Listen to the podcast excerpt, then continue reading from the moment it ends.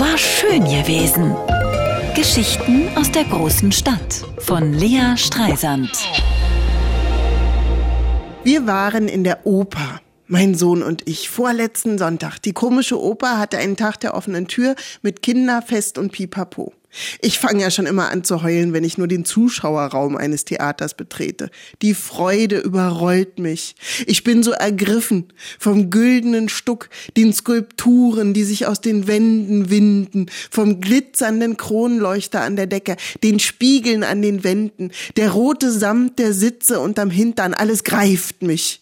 Und dann die Bühne der Bretterboden mit Linoleum überzogen, damit Musiker und Schauspieler nicht ausrutschen, darauf die Stühle fürs Orchester, das Podest für den Dirigenten, der Flügel, die Kontrabässe. Das ist so schön, rufe ich und schüttle meinen Sohn vor Freude. Was ist denn, Mami? sagt der Vierjährige streng.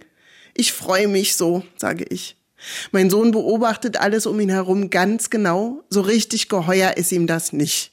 Als das Licht ausgeht und das Orchester die Bühne betritt, klettert er auf meinen Schoß und rollt sich zusammen. Er will nicht, dass die Theaterpädagogin ihn anguckt. Sie erklärt die Instrumente.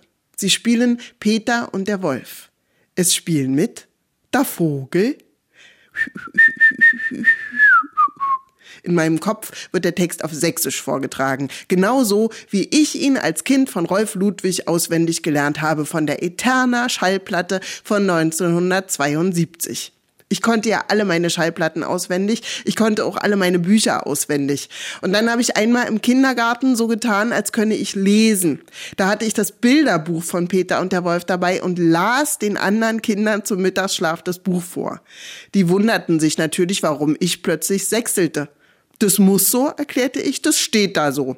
Kindern kann man ja alles erzählen. Naja, ich flog dann auf, weil ich vergessen hatte, umzublättern. Die wichtigste Performance beim Vorlesen, die Bewegung der Hände, das Blättern, das sichtbare Fortschreiten der Handlung, verpeilt. Die kann gar nicht vorlesen, brüllten die anderen Kinder, die tut nur so. Auf der Bühne der komischen Oper tanzen die Geigenbogen zum Thema von Peter wie eine Schar aufrecht stehender Seepferdchen im Wasser.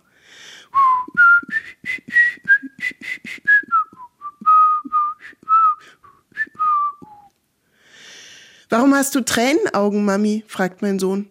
Weil's so schön ist, sage ich und lächle. War schön gewesen. Geschichten aus der großen Stadt von Lea Streisand. Immer montags neu im schönen Morgen und jederzeit auf radio1.de.